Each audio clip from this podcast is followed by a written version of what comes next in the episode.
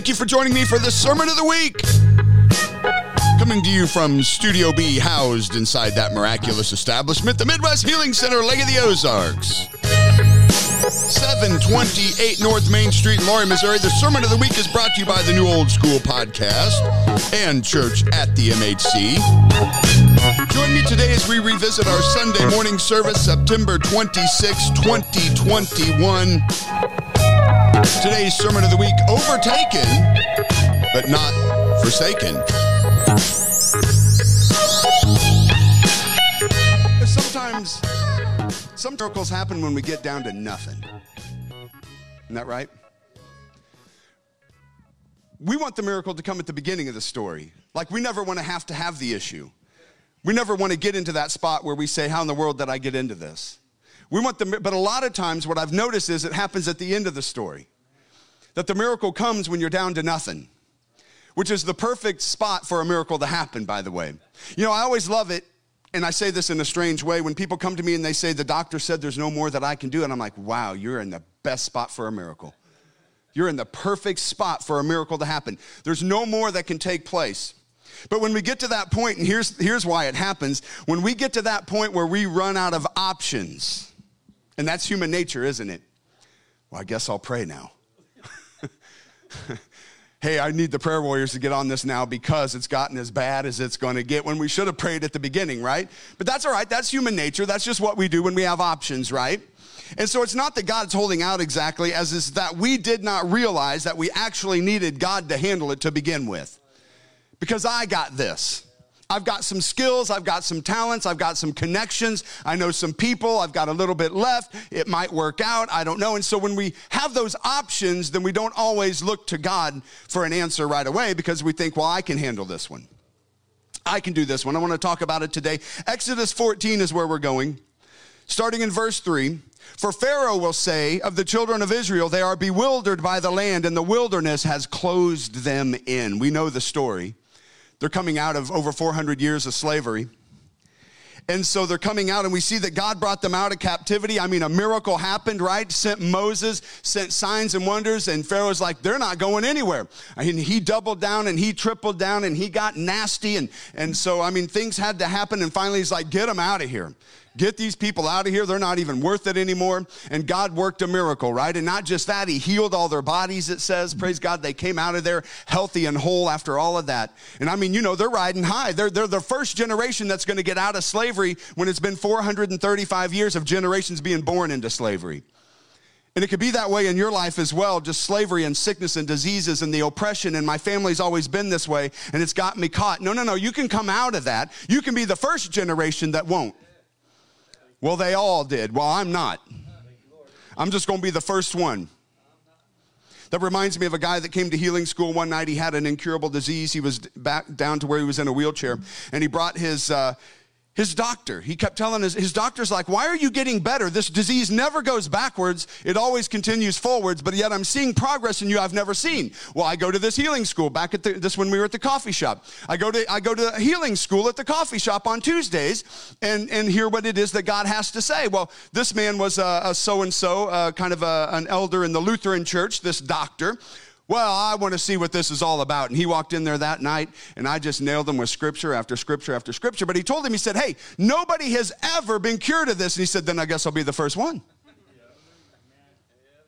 And that doctor came in there that night and heard scripture after scripture after scripture. And he said, My God, I came in here to prove it wrong, and God proved it right. I mean, he stood up and had to admit, I'd never heard all these scriptures before. Glory to God. So you can be the first one, is my point. They're coming out of 400 years of slavery. But isn't it true that when we get past one thing, gosh, there always seems to be another. Well, welcome to life. It's not fair. It's not fun. It's not right. It's always right there to try to get us again. Isn't that right? I mean, and it could be even the same thing that we overcame tries to come back and knock on the door again. Addictions, anger, issues we had with people, right? It's always there trying to come back around. And that's just life. And guys, it's always going to be that way. This little, little stupid, pesky thing called life. If you're living, Jesus said, I'm going to be with you in troubles, meaning you're going to be in some. It's a promise. You're going to be in some. You're going to have some troubles in life, and it happens. And so, not everybody and everything wants to do things my way. So, there's going to be challenges, right? There's going to be things that are going to irritate us. Because I think my way's the right way, but y'all aren't cooperating, you know? What's the problem here? You know? You know, like uh, the post on Facebook, I just need a hug and $5 million. What's the problem? you know, somebody cooperate, okay? I got the hugs, but, right? But it's frustrating, right? It's frustrating because, man, I had some victories. I thought we were going somewhere. I thought we were moving, and this other thing's gonna show up in my life. This other issue's gonna come along. And so, but I believe that we've been looking at it all wrong because it is frustrating. We, it's an opportunity to get angry. We get mad. We, God, where are you? I mean, I just saw, I mean, this, and that's what happened with them, right? They, they just saw God supernaturally deliver them, and then they're turning around going, Why, God, why? We had it better in Egypt. No, you didn't. But it's that kind of frustration that can get you to think irrationally. It can get you, it, can, it throws you off, messes with your mind. But we've been missing something. I think there's something here that we've really been missing, something supernatural in the middle of a mess. And so here they are. They're, they're, they're, Pharaoh said, Oh, I got them. They're, they're trapped. I've got them trapped. And they were literally in a trap here. And, and there's nowhere else to turn. Verse 9 So the Egyptians, they pursued them. All the horses, Pharaoh's like, I know right where they're going. These idiots are trapped. They're walking into a trap. There ain't no way out. Get everybody. We're going to go and destroy them. Matter of fact, he said, we're going to wipe their entire race off of the planet. There won't be another speck of dust with these, with these people, these children of Israel. We're going to kill them all. We're going to wipe them out. Nobody's ever going to find them again. And so he gets his horsemen, he gets his armies, he gets all. This is against a bunch of people that aren't even armed, by the way. And he's like, let's get the full battle array. We're going to go down there and we're going to slaughter them. We're going to murder them. We're going to take them out. And so he gets down there and overtook them by the camp by the sea. And so it's not fair, right? It's overwhelming. It's getting out of control really quick. I can feel the horse breathing on my neck. And I don't see any way to get out. Have you ever been there? You know, I mean, it's it's right here. Like you can you can how many of you could physically feel your issue? You know what I'm talking about? I mean, that's real, right? There's a spirit tied behind that thing where I can physically feel it sitting on my body. Oppression and depression my body begins to hurt. I mean, there's physical things that can happen to us, and it's all going downhill. But look at this in verse 13. I mean, now this is in the middle of, they're down there and they're like, Why did you bring us here? And in the middle of all that and hearing the horses coming, seeing Pharaoh coming over the hill, Moses said to the people, Don't be afraid. Okay. Don't be afraid. Stand still and see the salvation of the Lord, which he will accomplish for you today. For the Egyptians who you see today, you will never see them again. There'll be no more. God's looking at your problem and he's like, I'm about to take it out. Don't you fear. That issue that's right here, you'll never see it again. And that's the expectation that we got to have that when it tries to come back around say, I thought I got rid of you. What are you doing here? he said, You'll never see him again. There'll never be a problem for you again. Exodus 14, 14 through 16. The Lord will fight for you, and you will hold your peace. Shut up. Hold your peace. Because if you don't, you're going you're going to talk yourself right out of it. Shut up. Stop posting on Facebook. Be quiet. See the salvation of your Lord. I'm going through an issue like this right now where I'm just like, I got some things that I could pull up from the past that I'd like to say. I could really carve you up with some words. For what purpose? For what purpose? I will not see the salvation of the Lord in my mouth running. He said, You need to stand still and shut up and see the salvation. And I love this. He said, He's going to fight for you. Hold your peace. And the Lord said to Moses, and I love that statement too, if you think about it hold your peace. Hold it. Hold on to your peace. Grab hold of your peace and hold on to it. Don't lose it now. Come on, even in the middle of, I mean, I see him coming. Hold your peace. Hold your peace. Don't let it get away from you. Keep hold of it. The Lord said to Moses, Why do you cry to me? Tell the children of Israel to go forward. I heard you the first time. You don't have to keep crying. I heard you. Just tell them to move forward. That was the original plan. We're sticking to the original plan. Keep moving forward. And he's like, Move forward.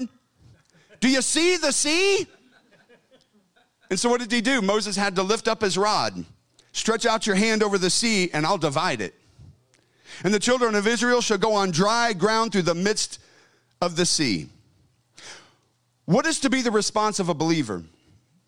When you find yourself overwhelmed, outnumbered, outmanned, overtaken, and out of options, what are we to do? Come on, have you felt that way? I mean, it seems like everything is stacked against me. I can't seem to get past this issue. It's got me locked in, and there's another one upon me. And, and I mean, it, it can lead you to think it's done, it's over. I'm not happy about it, but there's nothing I can do. It's over. And so, what do we do when we seem to be overtaken? Because isn't that what it said about these guys that said that they were overtaken by the enemy?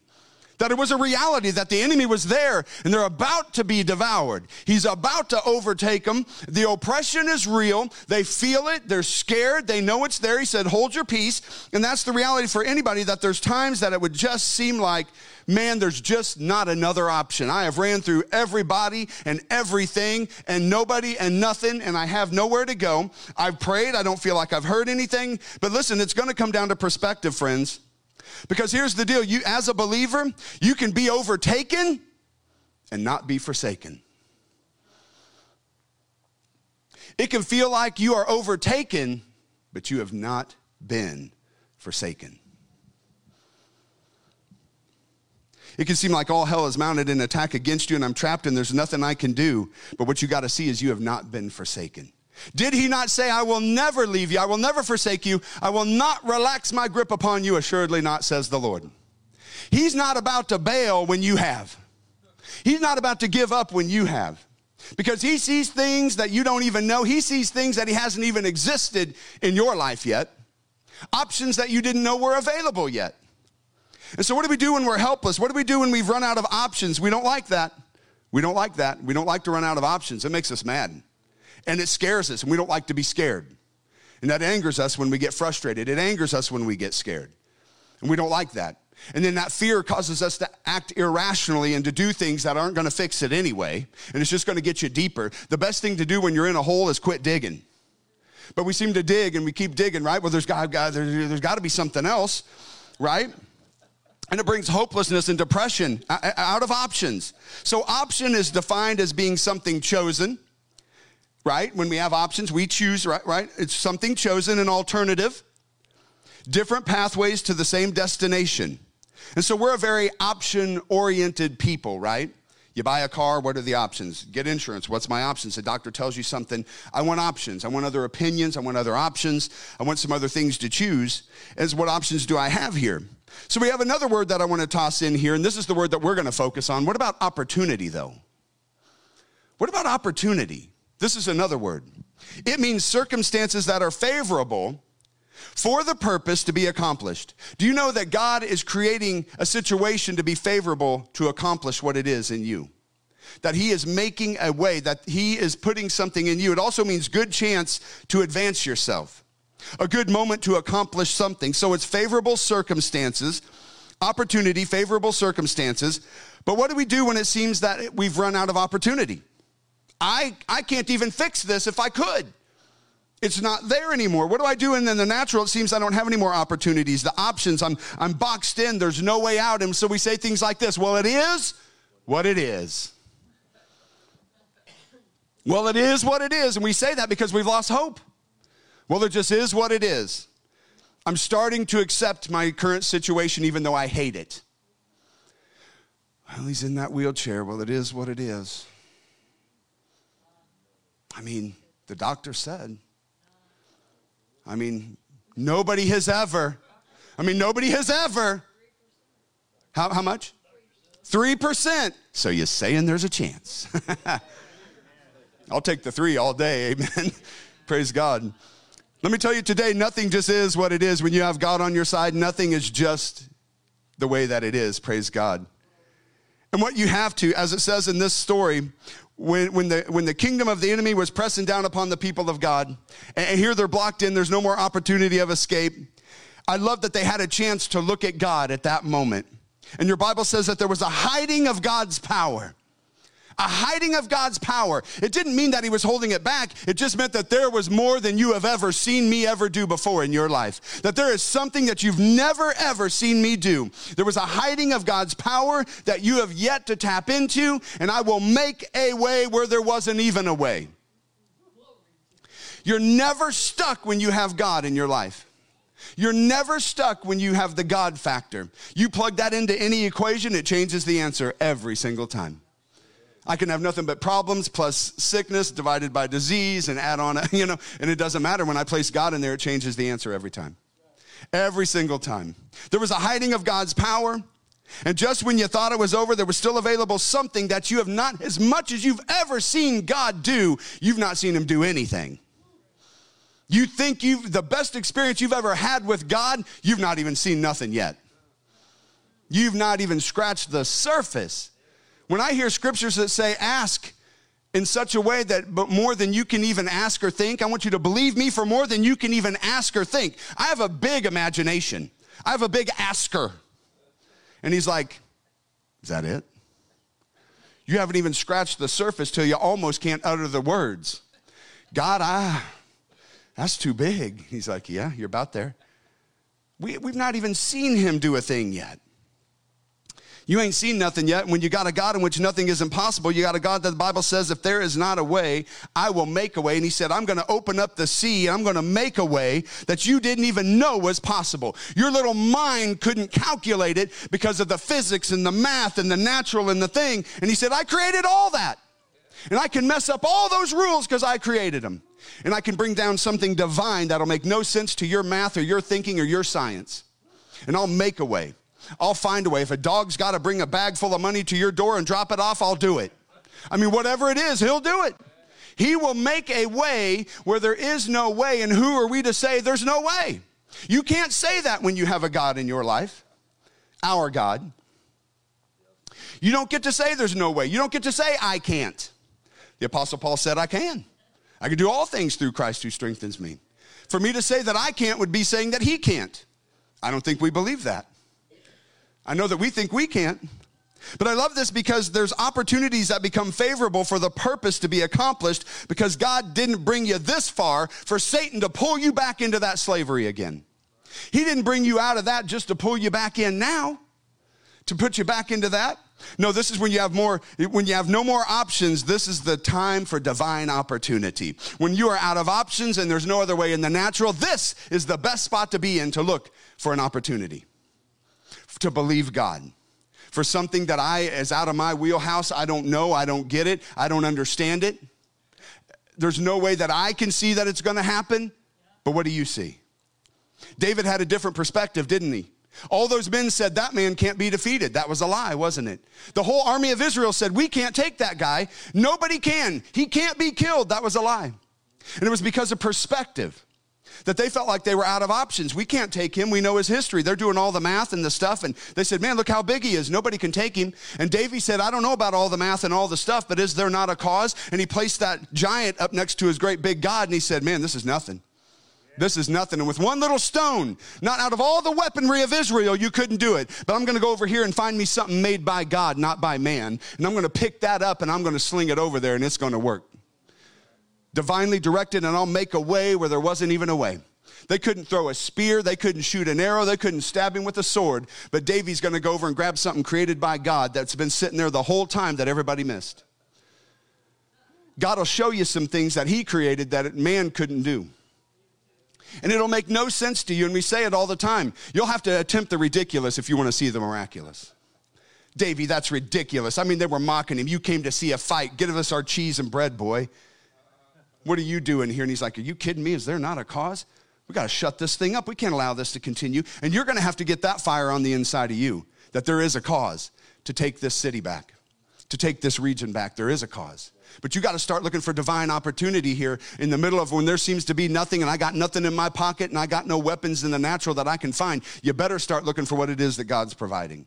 That is an opportunity for you to begin to look at what it is that He's providing and for God to step into your situation. So, watch this. Let's talk about perspective because we can see this, and, and far too many times we know that we're mad at God and we miss what He's doing because He's trying to provide opportunity. We keep looking back to the same old thing. Well, I need this and I need that. And we keep looking back at how it's going to come because it came that way before. And why, God, why? Why'd you lead me here? Why'd you allow this to happen? We just had a victory and now I'm trapped in this thing and the enemy is upon me. Watch this. And I'm going to say this and don't take it for what I don't mean it to mean.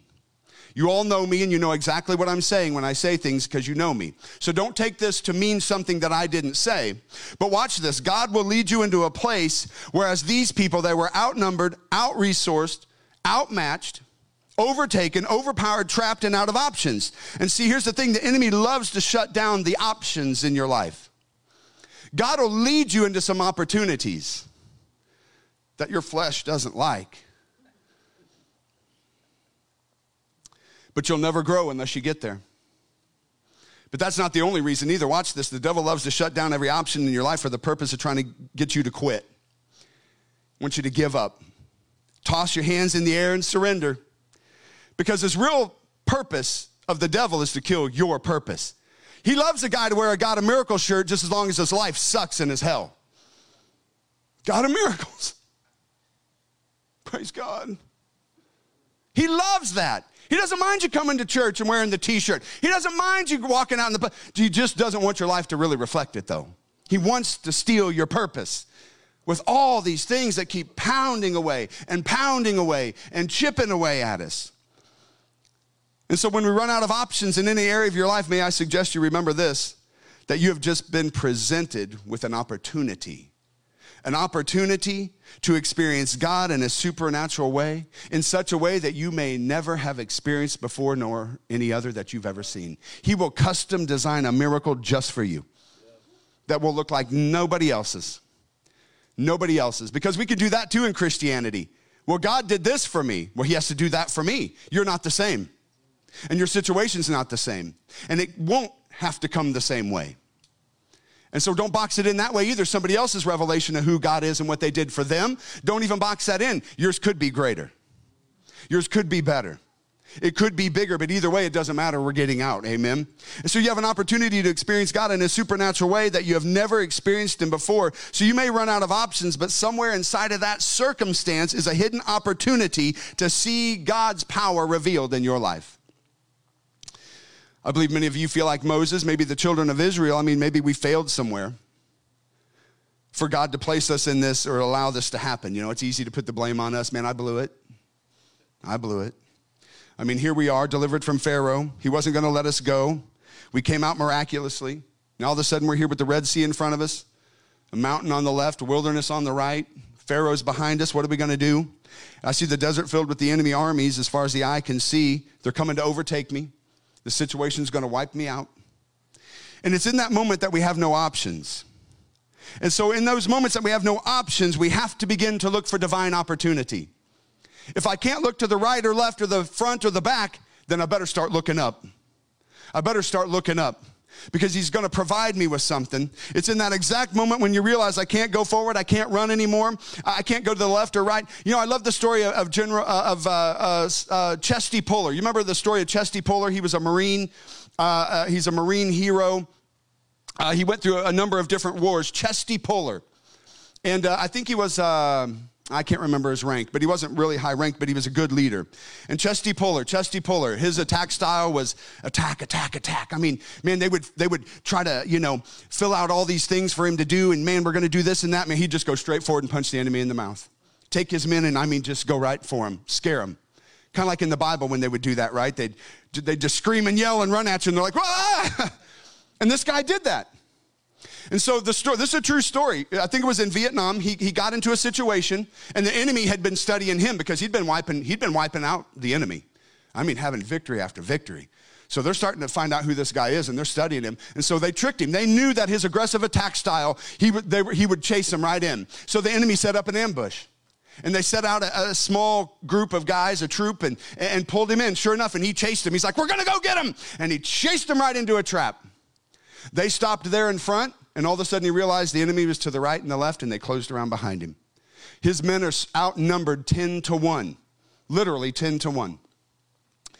And this is a true story. He called in, he calls into headquarters, and he says, Well, the enemy's in front of us, the enemy's to the right, the enemy's to the left. They've closed in behind us. They won't escape us this time. You got to start looking for opportunity that at anywhere that we shoot, we're going to hit one of the enemy. If he's going to surround me, then I don't really even have to aim at this point. It's no matter where I'm going to fire, I'm taking somebody out. And we've got to start looking for those kind of opportunities, but it's all about perspective. And by the way, he got out again. Again. But I mean, the enemy's upon me. I need an answer two days ago, right? It's too late. I can't do anything. Doctors can't help me. Bank won't help me. Lawyers can't help me, right? Friends can't help me. And it's at that moment you have an opportunity to recognize that it's not by might, it's not by power, but it is by his spirit, says the Lord. Where does your strength come from? I know we have an opportunity to stand still and see the salvation of the Lord, and we don't like that. It feels like we're doing nothing. Oh, so many people have, have come to me when issues are going on with us. Why aren't you doing something? I am. They want me stressed out. They want me walking around going, oh my God, you guys, what are we going to do? That's never worked. What a waste of time. I am doing something. What? I'm waiting to see the salvation of the Lord. But aren't you going to say something? No, I'm holding my peace. Aren't you going to do something? I've done all I can do. There is nothing else I can do. I'm waiting. To rely on the one and who holds all power and might in his right hand, in which no enemy can withstand. I have an opportunity to get off of Facebook and get into the book. Come on. I have an opportunity to stop crying and start crying out to God who says he always causes me to triumph. Always. No, I know what it looks like in the natural. All options are off the table, but I have an opportunity. We all have, uh, when the visible options are gone, I have a divine opportunity. He said in Hebrews 4 and verse 16, Let us therefore come boldly to the throne of grace that we may obtain mercy and find grace and help in the time of need. Where are you going to go? Where are you going to look in a time of need? You better come boldly to the throne. He's not saying there's never going to be a place where you have no need. He says that you can find help in your time of need. So it's not about praying for the idea of me not having any needs to go away. We'll always have a need in one way or another. He's just saying, remember where you go when you have one. Remember what to do when that opportunity arises. So we have too many options. We think we don't need any divine opportunities, but watch this. Watch this. God led Israel into a trap. He told them to go there. He told them where to go. He led them into a trap. Can you imagine? What a good God led me right into this mess with friends like this. Right? Just like Jesus saying, they're just like them telling Jesus, uh, Your friend Lazarus is dead. And he's like, Good, I'm glad. he was out of options, but he knew there was an opportunity. But watch this. He led them into a trap, but not to trap Israel, to trap Pharaoh and the enemy because he knew the enemy was going to try to chase you down. He'll place you in a spot not to trap you, but to expose and trap the enemy. He'll, he'll trap the enemy. And he wants to do something powerful in your life, an opportunity to work for you when the options have worked against you. I see it every day. We see it on Facebook, the phone calls that we get here at the ministry, that people feel out of options. I've turned left, I've turned right, and nothing's happened. Nothing's working for me. And so we have options, but when you're in control at the same time, do you know you're limited by your own control? When you can only do what it is that you can do, then you'll only get the results of what it is that you can get. I don't like my results as much as I like the ones in here. I really like the results they got in here. And we saw men fail and men rise in this book when they started realizing where it was that they had to turn. But I love this because it's in that moment that when I, when I run out of options, I run right into God. I think of that man in the, I'm thinking of that man in the, uh, in the synagogue when Jesus came and that man's hand was withered. Remember, said his hand was withered? And he said, Stretch out your hand. And he's like, I hadn't, thought of that. yeah. Stretch out my hand. Right, of course. Duh. I can't stretch out my hand. That's the issue.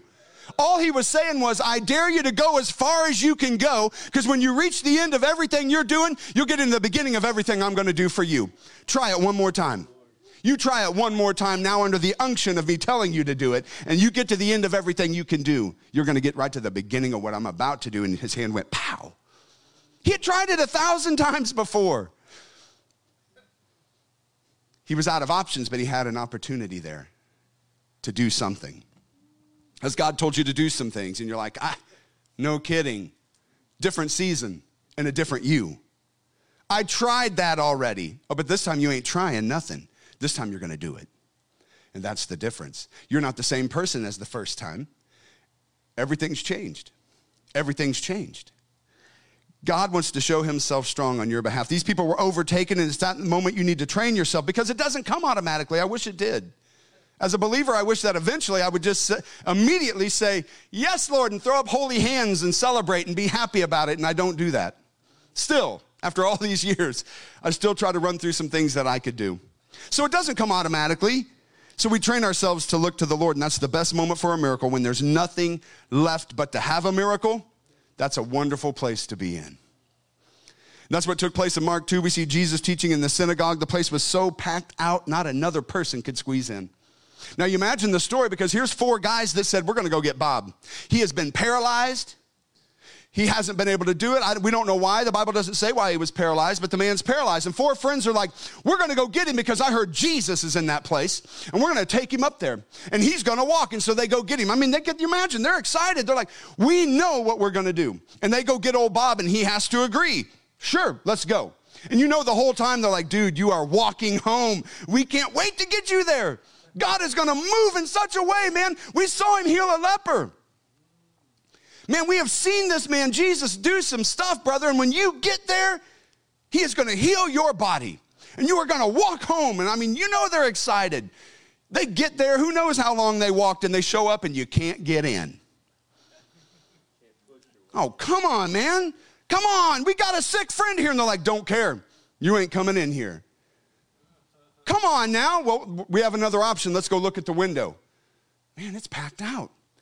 Has anybody got any money we can bribe an usher or something? You ain't getting in. We're out of options. And at the moment they were out of options, what they do? They looked up. And they go and they find an opportunity for something amazing to happen. Because we can keep looking at the why I can't, or maybe you just find a way that you can. Something that is so ridiculous and out of this world, and I said we were bringing you here to get you healed, you're going to get healed. And so they tie this man up on a cot and pull him up the side. Imagine sitting here and seeing somebody being drugged up the side of the building. Us hearing the noise up there. Jesus is trying to preach, dust falling in his hair. You know how preachers are about our hair. Stuff falling down on him, chunks are falling in on the thing. He's interrupting the service. These guys are up there and they rip that thing open and they're looking down there smiling. And you know, Jesus is looking up smiling. and he's like, Yeah, finally, somebody and they found an amazing opportunity to do something in, a, in an a, impossible situation. Praise God. And I love it that they just drop them down. And I just love that they were able to find a way where there was no way. And He will give you those ideas and divine opportunities to do some things, but you're going to have to be the one to move. It'll be ridiculous. It won't make any sense. Why do I even have to do it? Don't know, do it. I remember the first time he told me there was a cross eyed boy standing in front of me, young teenage guy, good looking, but his eyes were crossed. And he said, I'm sick and tired of people thinking I'm stupid because my eyes are crossed. He said, I look stupid. I'm born with my eyes crossed. I don't, and God told me to dip my fingers in my water. I had a glass of water, and I'm like, dip my fingers in the water and put them on his eyes. And I'm like, why? And he said, okay, don't. I was like, okay, okay, well, wait. wait, wait a minute. Why can't I just lay hands on him? Why can't I just pray for him? Why can't I just anoint him? Because that's not what I said to do. That could have worked for some others, but I'm telling you to do it this way. And I had to dip my fingers in my water, and I told everybody, I'm gonna, I'm just doing what it is. And I saw the pastor looking at me like, you know, I'm like, I just got to do what God told me to do. I'm to dip my fingers in this water and I'm going to touch this boy's eyes. And so I did. I remember hit, slapping his eye with my fingers. I said, Go back to the bathroom and look in the mirror. And when you do, this time you're looking to see straight eyes, not crossed. You've always looked and seen crossed eyes. Now I'm telling you to have an expectation. He went back there and we heard, Woo! And he came running back out and his eyes were straight. Glory to God. We had an opportunity, right? I was out of options. God said, You're doing this. You, I'm not laying hands. You're not anointing with oil. We're not praying for him. We're not getting all the saints together. We're not, you're going to just do this. And you might look ridiculous, but we achieved the miraculous. He'll make a way where there was no way. That boy had been prayed for a hundred times before. He was an easy target. But when God says for you to do something, you do it. You just do it. Rip a roof off if you have to, praise God. Come on, we heard about this man that was healing, and I love that, that they were presented with an opportunity to look up and they were able to tear into the place. And they didn't have any options, but they had a divine opportunity. And I love that. And, and so let me say this that sometimes you have to take advantage of a divine opportunity. You'll look foolish. You'll look foolish. Pastor's face changed when that boy came out with straight eyes. And I asked him, I said, What was your problem? He said, That's ridiculous. I said, Yep, it sure is, but go ask him. And he's like, Yeah, we have seen some strange things today. Ripping a roof off a building, Jesus is trying to teach and all the stuff falling down. But again, if you want to achieve the miraculous, you'll have to do something that sometimes is just ridiculous. They lowered that man down there. So, most of the time, when it comes to divine opportunity, you'll have to take a risk. You'll have to override normal protocol. Normal protocol, right? Well, we don't do that here. Well, then you won't see it here either. Well, I don't do that. Then you won't see it. I've never done that. Well, then maybe I ought to try it. You're going to have to do some things that go against protocol, that don't make any sense. You can't worry about your reputation. You don't have one anyway. And you got to be able to put it all on the line for Jesus. And I can't look at what you did and who did what and why. I just know what God told me to do, and that's all that I can do is look to God. And God's been waiting on us to recognize that we have supernatural divine opportunities setting right here before us in the middle of a mess. But it'll require you to do, if you want something different, you're gonna have to do something different. Something different. Well, I've been praying and praying and praying, then maybe that's not your answer. I'm not against prayer, but maybe that's not it. Well, we went to this meeting, that meeting, the other meeting, then maybe that's not your answer. Maybe you just need to stop and say, But what do you want me to do? What am I missing right here that could be in front of my face? And it probably is going to be something so ridiculous, you're going to have to ask, Was that even you, Lord? Is that really you? It's all about perspective. Scientists took two little six year old girls into a lab one day. And they had, these, they had this room set up with windows around it, and they wanted to test childhood behavior. So they take these two little girls, they kept them separate, and this room was filled with manure, and they threw this little girl in there, and she sat in there and she cried and she cried and she cried, pounding on that door and begging to get out. The room filled with manure. And I mean, she is so upset and crying. And so they let her out, and I mean, she's just so upset. They throw this other little six year old girl in there, and she's running around and she's throwing it and she's playing in it and she's laughing and she's excited. And they pull her out and they're like, why did you respond that way? And she said, If there's this much manure, there's got to be a pony in here somewhere. You have to decide what you want to do with the manure, right? You have to decide what it is. Which little girl would you be? In the middle of a mess of the world, what little girl would you be? We can take the manure of this world, but you could turn it into a divine opportunity. When you step into divine opportunities, that's where we've stepped into the realm of God's now leading us. God's now in control. And that has to happen for you. You have to be out of control so that God can be in control. Less of me, more of you. That's the whole idea, right? Because you're willing to be led because you don't have any more options. I know we don't like to get to that point where we can't fix it, where we don't have the answers. Moses was told, Tell these people to go forward. What do you mean, go forward? There's a Red Sea, there's mountains, there's an enemy. You're telling me to go forward eh, into an obstacle that is an impossibility. I can't. How can I? Eh, what if God is saying, if you want an answer, you're going to have to challenge the obstacle. You're going to have to challenge it. You're going to have to stand up to it. Well, if we're going to move forward, I guess the sea is going to have to part. Mm-hmm. I challenge you to challenge it, to stand face to face with whatever it is and to challenge it.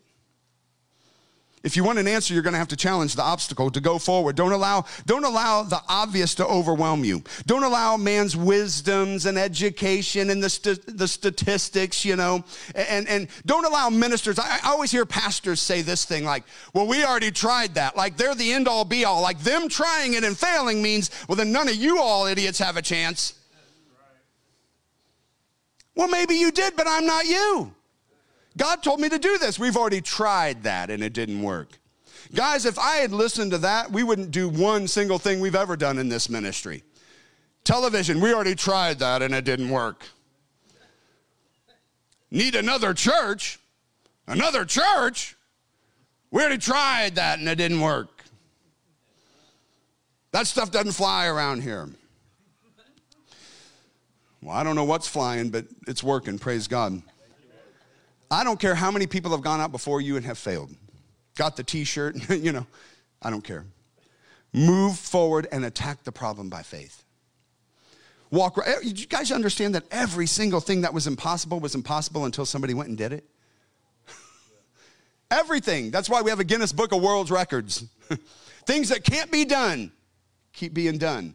Well, they'll never do that again. Well, somebody else came along and they did it again and they did it better and they did it quicker. Right?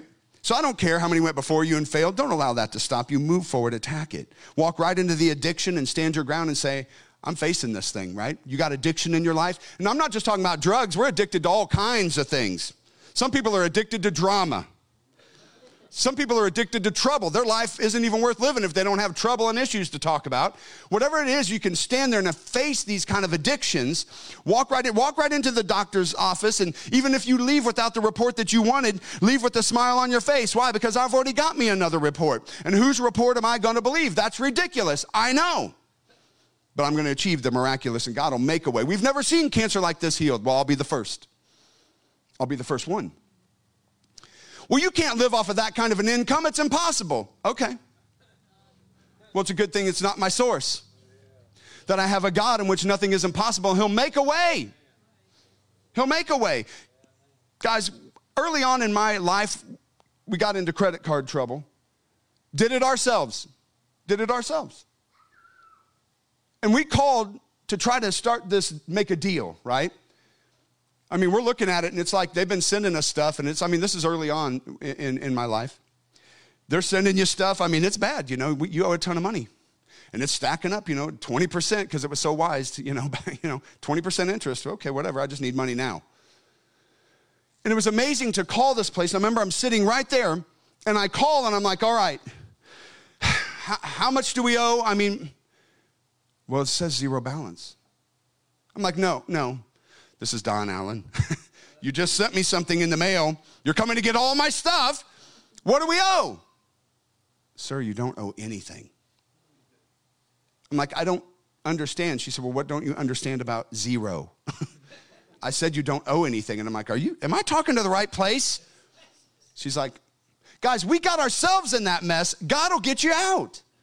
He's working and I don't even know how. I don't know who. I don't know what. I don't know if she accidentally hit a delete button. I don't know. But it never, and we did that ourselves, but God will make a way where there is no way. We didn't have the money to do that anyway. And we had built that up ourselves, got ourselves in the mess, and God will still make a way. He'll still make a way. So I'm not fearful. I'm not afraid. I'm walking by faith and not by sight. And you take the chance, you take the risk. You're going to look foolish at times, Noah. 100 years building an ark, and it's never rained. I knew what he said, and we're going to do it. You're going to look foolish, risk, and, and look foolish at times. Moses in this situation, they're like, move forward. And he walks up with a rod and goes, ta! And they're like, that was the answer? dude, we got to get out of here. And he's like, I know, shut up. How foolish. How foolish. Call down angels or something, man. That's not what he said to do. I'm just going to stand here with this rod because something's going to happen. What if God asked you to walk out of your apartment tomorrow morning and just stand there and go like this? Morning. Yeah, I know. Come on, would you do it? right? This is what we're talking about. We got to look for these opportunities because God's going to do it to you. He's going to do it, right? It wasn't until all options were gone that God turned it into a divine opportunity. But notice this though Moses had to raise the rod, though. God didn't just split it, He asked him to do something that he could work with. And what he'll work with is faith. And faith will make you look stupid sometimes because it doesn't make any sense. Faith isn't supposed to make sense. Not at all. He had to agree to look foolish. He had to say, Fine, I'll do it. I'll do it. I'll do it. What good is it going to do? Don't you see that they're coming? Move forward. Stop looking in the natural. We've got a God in heaven that's spoken to existence the entire universe, and you think He can't solve your little problem? He's a way maker, a miracle worker, a promise keeper, right? A light in the darkness. Come on, I mean, we sing the song, but do you believe it? Because all of that is talking about things that are the opposite, that He's going to do something anyway. Once we stop looking around, we can start looking up. And here we are, we want to escape, and God's saying, No, I don't want you to escape, I want you to experience. God, I just want out of this. And He's like, No, no, no, you're going to have to go through it, but you're going to go through it. You're going to go through it, and you'll never go through it the same again. And you'll help others get through it. You understand there's always somebody following you, there's always somebody watching you. And man, they've been standing there with a rod in their hand wondering what to do, and there you are. And they're like, oh, oh, okay. We're always teaching somebody whether you know it or not. Your son, your kids are watching you. You've been believing, believing, believing. When it's been ugly, you've still been believing. You're just standing there like this, okay. My kids are coming home. Right? But we want to get out, and God's saying, No, I want you to go through. No, you're going to experience the full force of it the fear, the heart rate going up, the whole thing, but will you believe me anyway? Nope, you're gonna look stupid with your heart pounding, standing right there, and everybody looking at you going, What are you doing? You're gonna experience the whole thing. The whole thing. You don't get to just zap out of here. You're going to experience the whole thing. We want to get out, but God's saying, I just want you to go through. When you reach the point that you run out of options, you got to turn to God. So many today aren't living for God because they still have too many options. They still feel like they can make it without him. The world offers you options. Jesus never did that. Jesus said this follow me. Well, yeah, but can't I go? No. Let the dead bury their dead. Yeah, but I need to go do this. No. You follow me or you don't. Jesus wasn't very tolerant. He didn't give you a lot of options. He always said, do this. Do this. Are you one way? No, I'm the way. There's many paths. No, there's many paths to hell. There's one way to heaven, just one. And, and I'm not going to give you the entire story of your life or the brochure of what the trip looks like. Just follow me wherever I go. If we end up in a valley, Let's go through the valley praising anyway, because we're going to go on through it. Don't fear the valley of the shadow of death. I'm there. Just follow me. If we end up in a fiery furnace or we end up in a lion's den, you're still going to have to trust me. If you end up on top of it all and it's all going good, you're still going to have to praise me. You're still going to have to trust me because there's coming a day that you won't be on top and you're still going to have to trust me and believe me and stop leaning on your own understanding, but in all of your ways, acknowledge me he says. I'm telling you, there's a miracle worker with you, and his name is Jesus. And when you got any options, and when you're out of the options, you have to, you have to turn to the Lord. You have to. And let me tell somebody that you may just run out of options soon because somebody's been praying for you, and the party's gonna stop. No, no, no. You're gonna run out of options because somebody's praying for you to run out of options. Somebody's praying that it happens. The party's gonna, you're gonna hit a place of, uh, of desperation, but praise God, you're gonna make the d- greatest discovery that you can ever make. And that there is Jesus right there to come and make a way where there was no way, and to give you life and to give you life more abundantly. And you can't find that when you have too many options. I've been drinking and taking drugs and running around and partying and doing all this stuff. And, and, I, and I remember I was out in Camdenton and I'm partying. I mean, I am, I mean, and I'm out of school now, you know, so I'm thinking, man, there's, I, I, I got to quit doing this at some point, right? I mean, this, I'm partying like I'm still in high school, you know? And I mean, I'm at this party, and I mean, just people everywhere in this guy's house. I mean, it was just big open place, and all these people, and the music's blaring, and there's this little TV over in the corner. And but you know what? I just been not happy anymore. Drinking wasn't an option anymore. It wasn't working. Drugs wasn't working girls weren't working it wasn't it just wasn't bringing me the joy anymore uh, my options i don't know i knew god been to church raised right chose to do wrong. Parents did it right church and god and i mean pumped that into me no problem but they never stopped praying and i love this because i was placed into a, a spot in what I used to think brought me joy. And I used to think this is the only escape and this is the only way. And I was the most miserable guy sitting in that room. And I remember I'm sitting on the couch and people are dancing and laughing and making out and drinking and partying, and this little TV over in the corner. And you couldn't really hear it, but how many of you know, like when you focus, how many of you know, like if we were in here right now and a cricket started chirping, you wouldn't hear anything else? over everybody doing this, and you're like, ah, right? That TV became that to me. All of a sudden, it caught my ear in the midst of all the noise and the stuff, and I'm just sitting there and I am miserable. Everybody's having a good time. I'm out of options. It's not working anymore. And a commercial comes on that TV, and I can hear it over everything. It's like the sea parted, everybody just went, and I'm just sitting there. And here's a guy putting on these dress pants. It doesn't show his face. Looks like a younger guy getting dressed. He's putting on, it looks like a tux. He's putting on these pants. He's tucking in that white shirt. It's got the, the you know, the stuff, and he's, he's putting on his bow tie. And, and it's got, uh, every girl's crazy about a sharp dressed man, right? It's playing on this commercial, you know, ZZ Top, and he's, he's putting his tie on, and you don't see his face.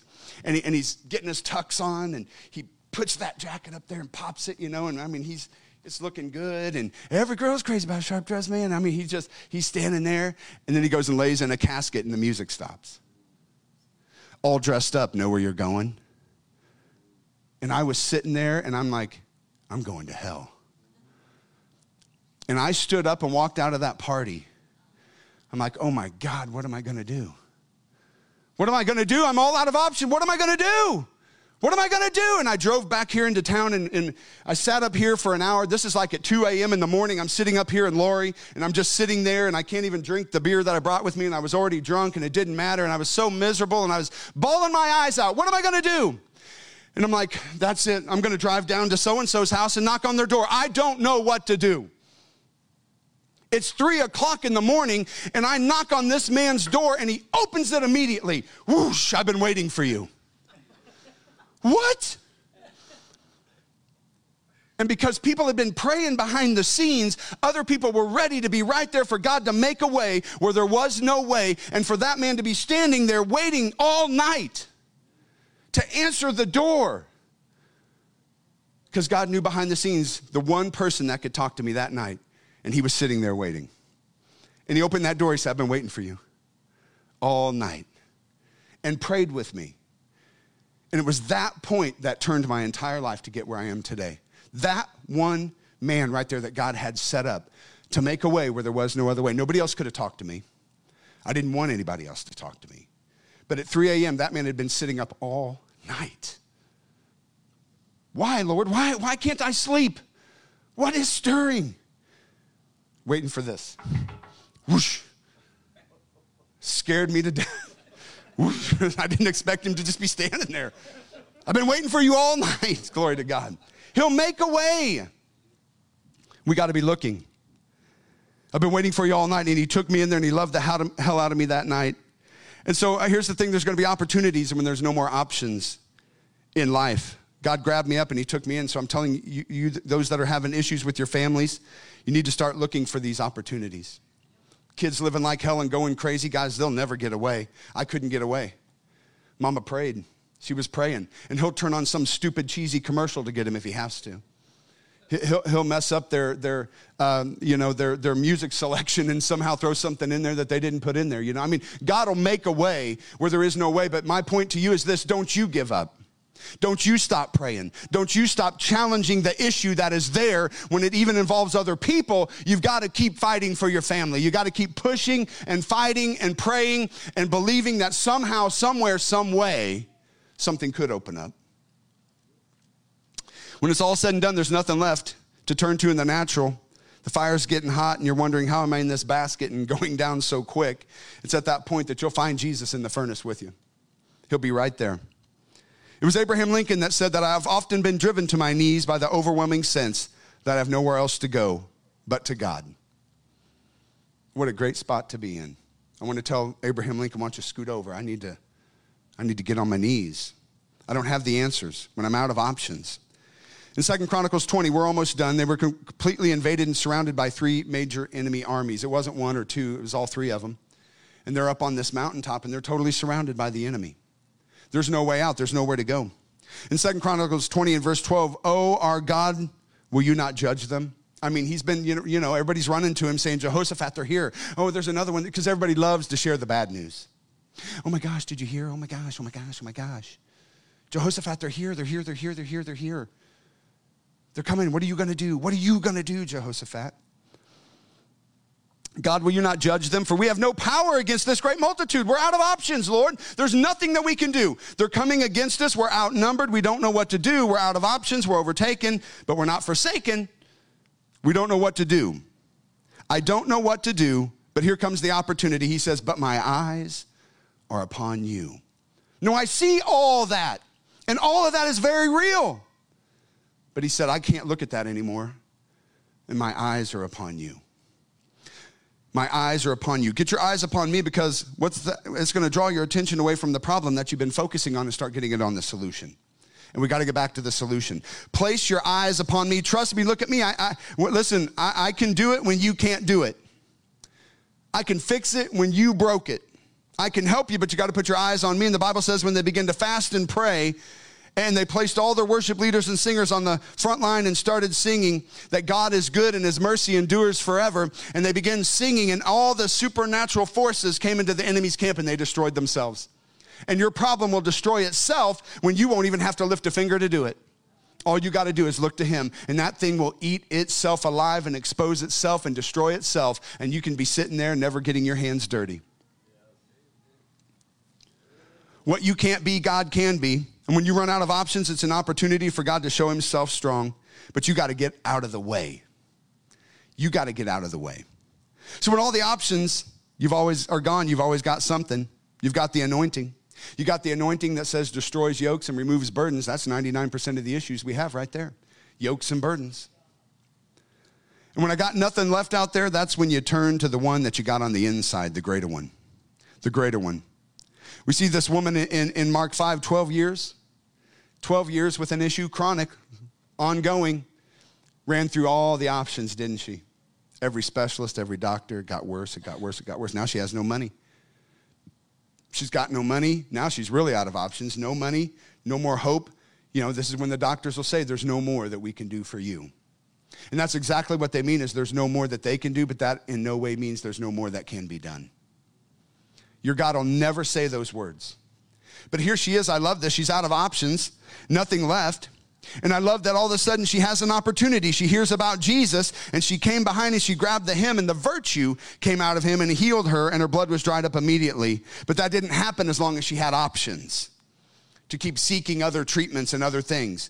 But when she found herself out of options, that's when she found an opportunity. We see the same thing with the prodigal son.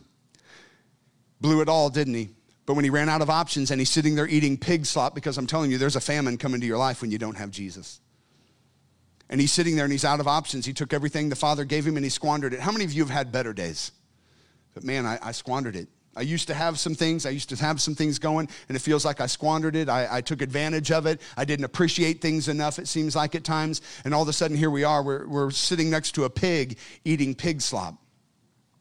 And I love that it says when he was totally out of options, all of a sudden he remembers wait a minute, my father, even his servants have bread enough to eat. He's thought about the father.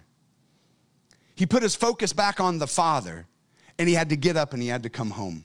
And the father met him right there with another amazing divine opportunity. And he brought that son back in even after he had squandered every opportunity that he had before. The father was willing to take one more chance, and he's willing to take one more chance on you today. Stand to your feet. Stand to your feet this morning. Your father will bring you right back in and put a robe on you and a ring on your finger and shoes on your feet. Even when you've been out there and it's all been gone and it's all been squandered and you run out of every option, you have an opportunity right now to look for a divine opportunity in your life. So, whatever's going on in your life right now that you've been trying to handle, you feel like you're at the end of your rope, I want you to lift your hands right now and I want you to look to heaven. And I just want you to say, Father God, what opportunity do I have sitting here before me? Ask Him to show you what it is that you've missed. Don't, don't preconceive idea this thing. What is it that I've missed, God? What do you have sitting before me that I need to grab a hold of? What stone do I need to look for to get to slinging? What do you have for me sitting here? Lord, I'm desperate. I'm out of options. I'm out of options. But I need a divine opportunity. Tell me what it is, Father. God still speaks to people. Come on, He's speaking to you this morning.